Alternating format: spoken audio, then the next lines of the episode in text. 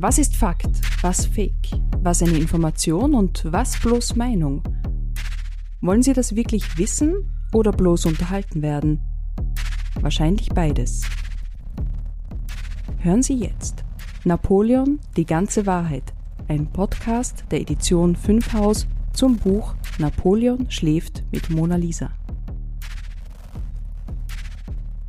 Liebe Zuhörerinnen und Zuhörer, herzlich willkommen zur zweiten Folge von Napoleon die ganze Wahrheit, dem Podcast, in dem wir Mythen, Legenden und Fakten zum berühmt-berüchtigten französischen Kaiser Napoleon Bonaparte auf den Tisch legen und sie uns noch einmal genau anschauen. Mein Name ist Anna Moore und ich mache das hier nicht alleine. Mit mir an den Mikrofonen sind die zwei Herren, die sich sehr eingehend mit der Figur Napoleon beschäftigt haben, Illustrator Wolfgang Hartl und Autor Stefan Schlögl.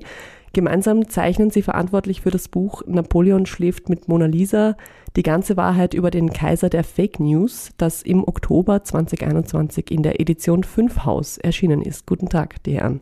Hallo Anna. Hallo Anna. Es kursieren viele, viele Fake News in der Welt vor allem im Internet, aber nicht nur dort. Fragliche Fakten, abstruse Gerüchte gab es ja schon lange vor dem Internet. Napoleon Bonaparte wusste das genau und er wusste auch, sie für sich zu nutzen. Wir werden einige davon heute wieder herausgreifen und äh, am Ende der Folge klären, wie es um deren Wahrheitsgehalt steht. Welche haben wir denn heute? Ja, da gibt es ein Gerücht, dass Napoleon vergiftet wurde und äh, das, äh, glaube ich, werden wir heute klären, oder Stefan? So ist es, Wolfgang. Ja. Und wir werden uns äh, auf eine etwas pikante äh, Fact-Finding-Mission machen, nämlich wo ist Napoleons Genital? Wunderbar. Ich freue mich aufs Ende der Folge, da wird es nämlich aufgelöst. Aufgeschlagen. Ein Blick ins Buch. Bevor wir uns an die Klärung dessen machen, gibt es aber noch, wie in jeder Folge, einen kleinen Deep Dive ins Buch das hier vor uns liegt. Napoleon schläft mit Mona Lisa, die ganze Wahrheit über den Kaiser der Fake News. Mitte Oktober erschienen. Wie gesagt, in der letzten Folge haben wir schon ein bisschen darüber geredet, wie dieses Buch zustande kam und warum ihr euch überhaupt mit Napoleon beschäftigt habt. Ähm, heute schauen wir uns ein Kapitel genauer an. Und zwar natürlich, wenn man über einen Franzosen redet, muss man auch über die Frauen reden. Das Kapitel heißt Je t'aime. Wie schaut's aus mit den Frauen, Stefan? Einigermaßen komplex. Ähm, das Kapitel trägt nicht nur den Titel t'aime, sondern auch den Untertitel Frauen und andere Laster. Und tatsächlich äh, war es so, wie Napoleon im Jahr 1794 äh, nach Paris gekommen ist, dass er ein absoluter No-Name war und tatsächlich sehr lange gebraucht hat, bis er Fuß fassen konnte. Was waren damals die Möglichkeiten in einer Stadt, äh, die pulsiert hat von neuen Eindrücken, Impressionen in einer postrevolutionären, fast ein wenig frivolen, dekadenten ähm, Situation war? Tinder gab es noch nicht. Tinder gab es noch nicht, aber es gab das analoge Tinder und das war der Besuch von Salons. Äh, weil dort diejenigen aufeinander trafen, die damals tatsächlich diejenigen waren, die die Geschicke der Republik und der Stadt gelenkt haben. Und da kam dann ein, äh, wie ich ihn beschreibe, sehr, sehr hm, hagerer, sehr auf sich selbst fokussierter Kriegsmönch in die Salons. Und ja, und was ist dann da eigentlich passiert, Wolfgang? Ich glaube, in den Salons ist ähm, irgendwie große Verwirrung entstanden, als der Mann auftauchte. Er war jetzt auch nicht so äh, richtig gut gekleidet, hager, schmal, hatte eigentlich so ein bisschen den Jargon eines Soldaten und ähm, mit dem ist er jetzt nicht unbedingt äh, so äh, ganz auf das Wohlwollen der Salondamen gestoßen, würde ich mal sagen, oder? Die berühmtesten Salonieren damals haben geheißen Theresia Cabaru, Julie Recamier und Germaine de Stael und ich hoffe, dass ich diese Namen jetzt alle wirklich richtig im reinsten Französisch ausgesprochen habe, aber das waren damals die Königinnen der Nacht, auf die ist er damals eben getroffen. Und die hatten, als sie diesen einfachen Soldaten sahen, der immer sehr auffällig war. Er hatte einen sehr offenbar sehr stechenden Blick, äh, einen immer sehr fragenden Blick. Äh, sein Humor war bestenfalls eigenwillig, nämlich Marke Kasernenhofton. Mm, und er wurde einfach von denen überhaupt nicht wirklich ernst genommen. Ganz im Gegenteil, sie haben sich über ihn lustig gemacht. Ja, wenn wir da gerade bei der Aussprache sind, ich glaube, das war auch so ein Punkt, ne? der Corse sozusagen, dessen Französisch äh, ungefähr so wie unseres äh, war, mhm. äh, so äh, hatte äh, da wirklich gepunktet und ähm, auch noch dazu mit schlechten Witzen. Also äh, ist er da auf großes Unverständnis gestoßen. Sind schlechte Witze überliefert, die er von sich gab? Ja, die sind tatsächlich überliefert. Also ein Augenzeuge berichtet, dass ein schallendes Gelächter angesichts einer von ihm selbst erzählten Anekdote ausgebrochen ist, als während einer seiner Kriegszüge einem seiner Soldaten die Testikel weggeschossen wurden. Das war natürlich äh, in diesen Salons nicht unbedingt das Generalthema, in dem doch das Großbürgertum und äh, die neue Wirtschaftselite sich getroffen hat. Ähm, mit dem hat er bestenfalls für Verwirrung gesorgt, wie überhaupt er sich einfach sozial nicht auf Augenhöhe mit diesen Menschen bewegen hat können. Er war eher einzelgängerisch, er war unsicher, er war nur dann sicher, wenn er vor seinesgleichen, also vor seinen Kameraden, mit denen sprechen hat können oder eben im Kommandoton interagieren hat können. Aber dieses leichte, beschwingte, was man heutzutage Smalltalk nennt, hat er einfach nicht beherrscht. Wie ging es dann weiter, ohne jetzt zu viel zu spoilern aus dem Buch? Weil er wurde ja dann berühmt, erfolgreich. Da ging es dann wahrscheinlich ein bisschen einfacher mit den Frauen. Ja und nein, das war eine äh, sehr schwierige Beziehung. Also man kann generell sagen, dass Napoleons Beziehung zu Frauen entweder reine Nutzbeziehungen im, im Sinne von reine sexuelle Beziehungen waren, also der damals starke Mann nimmt sich einfach die Frau, die er begehrt. Ähm, und auf der anderen Seite waren das dann in Bezug auf Frauen, die ähm, einer Adelselite angehört haben, äh, eine Geschichte permanenter Verunsicherung. Also eine besonders äh, prekäre Beziehung war die zu Desiree. Eine Beziehung, die irgendwo zwischen Vaterbeziehung und ähm, Behüterbeziehung changiert hat, die dazu geführt hat, dass er eine Novelle geschrieben hat, Clisson et Eugenie. Äh, Wolfgang, worum ist da nochmal gegangen? Es war ein ähm, extrem romantisches Werk. Äh, es ist, äh, glaube ich, kurz verrissen worden. Also das war schon das Beste, was ihm passieren konnte. Ich glaube, es das Buch gibt es wieder oder so. Es ist äh, irgendwie äh, wieder mal äh, aufgelegt worden und es dürfte ein wirklich furchtbarer Roman gewesen sein. Also vielleicht ein Buchtipp von uns. Lesen Sie nach Napoleons einziges Buch, das er selbst geschrieben hat, nicht wir. Ja, ein Liebesroman. Ich habe in einer Übersetzung, in einer deutschen Übersetzung reingelesen und es war wirklich eine Mischung, also ein, ein, eine an klassische Epen angelehnte Love Story, die nur so vor Heldenverklärung, Edelsinn, Selbstmitleid und Herzschmerz getrieft hat. Ja, aber man kann sich gar nicht vorstellen, dass äh, Napoleon auch ein wirklicher Romantiker war. Ne? Und ich glaube, das war auch so vielleicht ein Bild, das man nicht kennt, äh, irgendwie, äh, wie, wie dann seine Beziehung zu Josephine angefangen hat.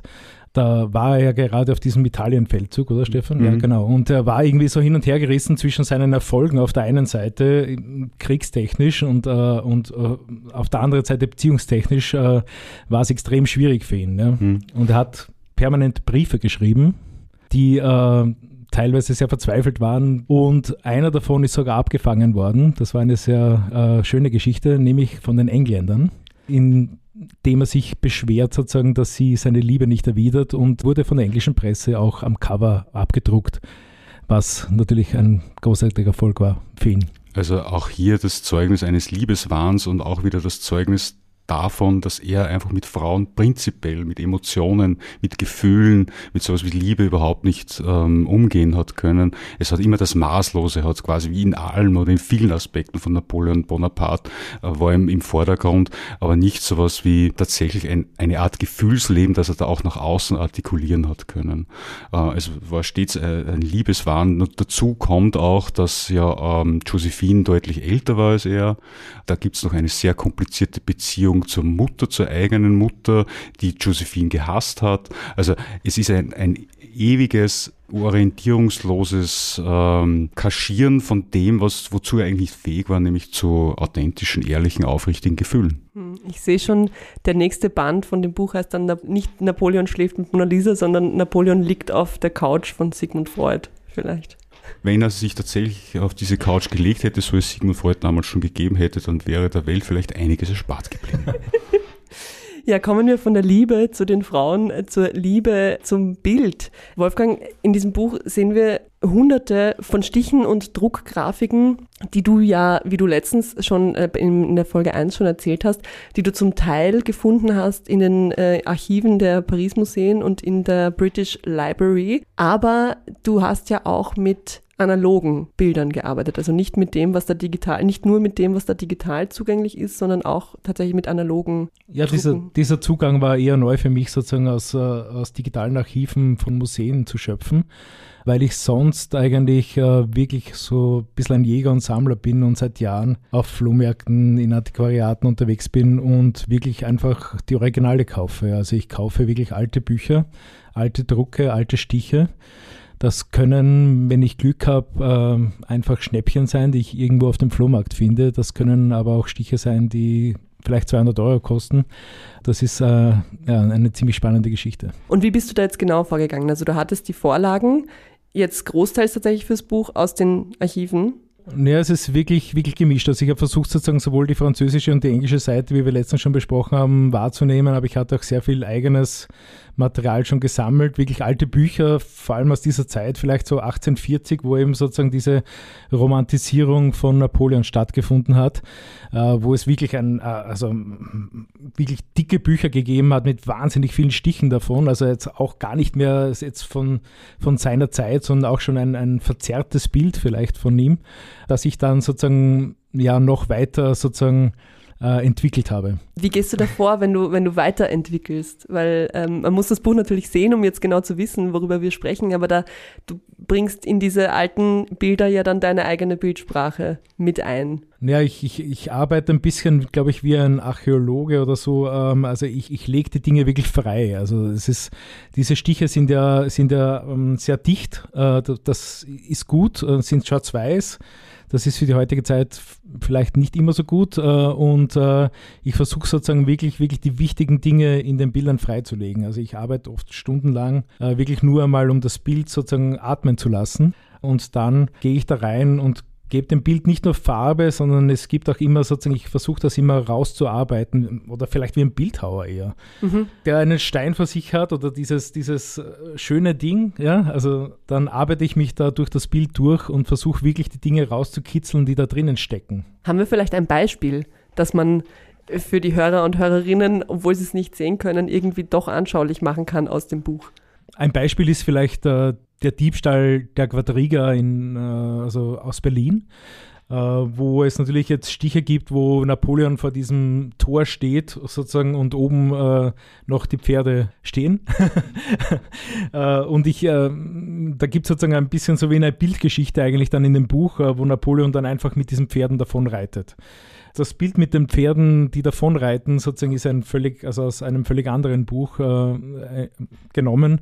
Äh, aber es illustriert dann einfach sozusagen diesen Diebstahl von diesen, äh, von diesen Pferden. Ja. Also es ist wirklich so ein Storytelling auch mit, mit verschiedenen Dingen. Ja. Mit der Collagierung auch von verschiedenen Bildern, die du, die eigentlich miteinander gar nichts zu tun haben, aber die du in diesem Buch dann in einen gemeinsamen Kontext oder eben wie du sagst, in Richtig, genau. Also ich, ich ja. nehme dann oft Dinge weg, die ich für nicht notwendig erachte. Ich gebe Dinge dazu, wie zum Beispiel noch drei Arme, weil er einfach jetzt äh, gerade in der Mitte eines Kriegsgeschehens steht und dirigiert, äh, einfach, äh, ja, um das in die heutige Zeit zu bringen. Mhm. Und was mich ja am meisten als Autor auch fasziniert, ganz am Beginn unserer Kooperation und Zusammenarbeit, war einfach auch die Frage, was ist eigentlich so die Basis von dem, was als äh, Bilderzählung dann verwendet wird.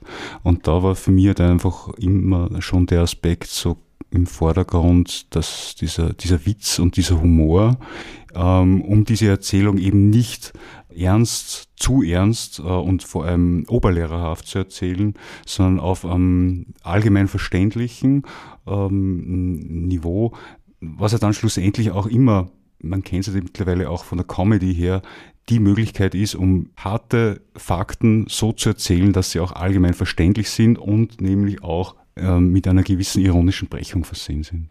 Da gibt's, fällt mir dazu ein, eben dieses, äh, wir haben es gerade durchgeblättert, das Instagram-Profil von Napoleon Bonaparte, dass du ja quasi, ja. du hast ihm quasi ein Instagram-Profil angezeichnet, sage ich jetzt mal. Und wir haben nicht nur ein Instagram-Profil, sondern wir haben ja auch noch ähm, ein Reiseempfehlungen, die genauso gut auf Google in den Rezensionen auftauchen könnten. Also was wir ganz bewusst gemacht haben, sei es jetzt ich in den Texten oder Wolfgang eben auch in den Darstellungen, dass wir auch mit den neuen Medien und den Darstellungsformen der neuen Medien gespielt haben, aber auch in einer Erzählung, die eben angesiedelt ist, äh, eben vor 200 Jahren mit diesen historischen Stichen. Und das ist eben diese Kombination, äh, die das Ganze dann schlussendlich so reizvoll gemacht hat und wie wir hoffen auch ähm, so modern und unterhaltsam. Die Ironie, äh, von der der Stefan spricht, steckt auch wirklich im Material. Also es steckt es ist nicht so, dass wir das aufsetzen, sondern, äh, sondern wir sehen uns wirklich die ganzen Bilder und, und diese ganzen Texte auch ganz genau an. Und, und eigentlich steckt dann schon in den Bildern das drinnen, was wir nur mehr rausarbeiten, sozusagen. Ja. Bei der Arbeit an sich vom Prozess her war es tatsächlich so, dass ich, so erinnere ich mich mit meinen Texten quasi einen halben Atemzug voraus war und du dann deine Illustrationen dann dementsprechend entweder angepasst hast oder eben aus diesen Texten heraus dann noch einmal eine neue Geschichte erzählst, die ich wiederum in meinen Texten dann weiterverarbeitet habe. Also das war so quasi ein Ping-Pong, man könnte es nicht sagen, was war zuerst das Bild oder der Text, sondern das war ja ein dialogischer Austausch sozusagen an Informationen und Überraschungen. Ich würde es als Fluss sehen. Ja, äh, stimmt. Das ist eigentlich ja. der Flow. Ja.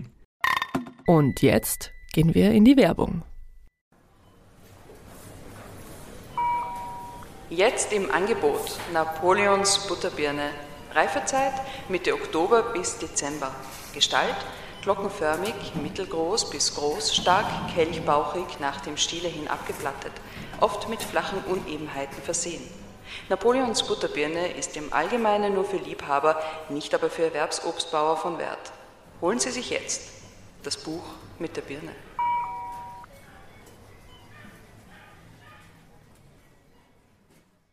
Wir haben schon viel gehört über den PR-Profi Napoleon, den Kaiser der Selbstinszenierung.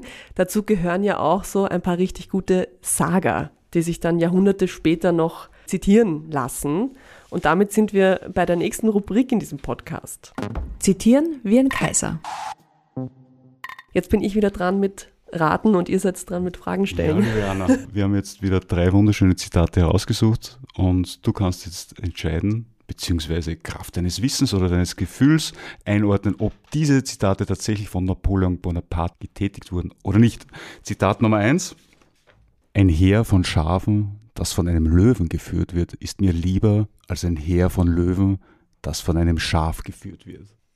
Das klingt schon nach ihm, weil er hat sich ja selber schon als Löwe empfunden, würde ich jetzt von dem, was ich jetzt über ihn durch euch weiß, sagen. Leider, leider, leider, Anna. Dieses Zitat kommt immer wieder vor in unzähligen Zitatesammlungen, auch im Internet, aber es ist definitiv nicht von Napoleon Bonaparte.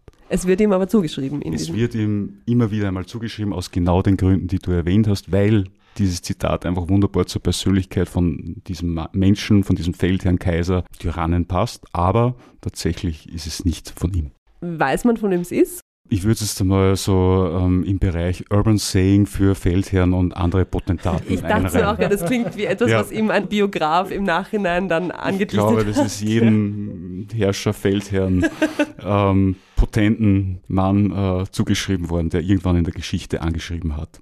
Mhm. Okay, nächster Versuch. Ja, das äh, Zitat bekommst du von mir, ein Zitat, das uns sehr lange beschäftigt hat, den Stefan und mich. Die Birne ist noch nicht reif. War er im, als Hobby auch Gärtner? Weil dann würde ich sagen, es ist von ihm. Später ja. Also auf St. Helena war er durchaus Gärtner, ja. Hm, dann sage ich, auch das stammt von ihm. Ja, das ist korrekt. Hat aber nichts mit seiner Gärtnerei zu tun, muss ich dir sagen. Sondern also, mit den Frauen vielleicht. also man muss sagen, dass dieses Zitat, die Birne ist nicht, noch nicht reif, äh, immer wieder äh, von Napoleon getätigt wurde, wenn es darum ging, äh, irgendwelche Entscheidungen zu treffen oder Entscheidungen hinauszuzögern. Ähm, ich bin mir auch nicht sicher, ob das nicht, aber da bin ein Frankophiler, aber kein äh, französischer Native natürlich. Vielleicht ist es tatsächlich eine Formulierung, die in Frankreich gang und gäbe ist. Wenn es das so ist, freuen wir uns über Zusendungen, die uns das dann entsprechend bestätigen. Zitat Nummer drei für heute. Man regiert die Menschen besser durch ihre Laster als durch ihre Tugenden. Gut, weil ich jetzt schon zweimal gesagt habe, ja, sage ich jetzt nein. Das ist nicht von ihm. Einfach nur Nein. Einfach nur du, Nein. Du begründest das jetzt mittlerweile schon gar nicht mehr. Genau. Okay.